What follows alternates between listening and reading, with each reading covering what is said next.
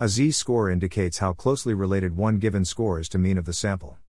Extremely high or low z scores indicates that the given data point is unusually above or below the mean of the sample.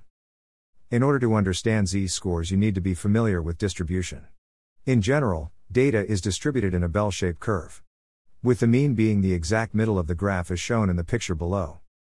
The Greek letter mu is the mean. In this post, we will go through an example that will try to demonstrate how to use and interpret the z-score. Notice that a z-score plus 1 takes of 68% of the potential values, a z-score plus 2 takes of 95%, a z-score plus 3 takes of 99%. Imagine you know the average test score of students on a quiz. The average is 75%. With a standard deviation of 6.4%. Below is the equation for calculating the z-score. Let's say that one student scored 52% on the quiz. We can calculate the likelihood for this data point by using the formula above. 52 to 75. 6.4 equals minus 3.59. Our value is negative, which indicates that the score is below the mean of the sample. Our score is very exceptionally low from the mean. This makes sense given that the mean is 75% and the standard deviation is 6.4%. To get a 52% on the quiz was really bad performance. We can convert the z score to a percentage to indicate the probability of getting such a value.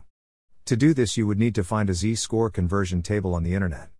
A quick glance at the table will show you that the probability of getting a score of 52 on the quiz is less than 1%.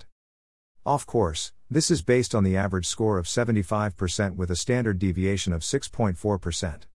A different average and standard deviation would change the probability of getting a 52%.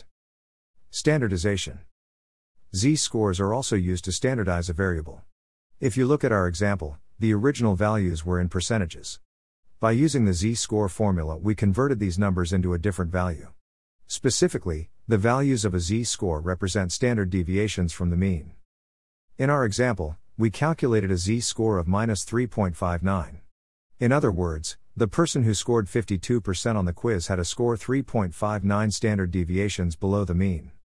When attempting to interpret data, the z score is a foundational piece of information that is used extensively in statistics.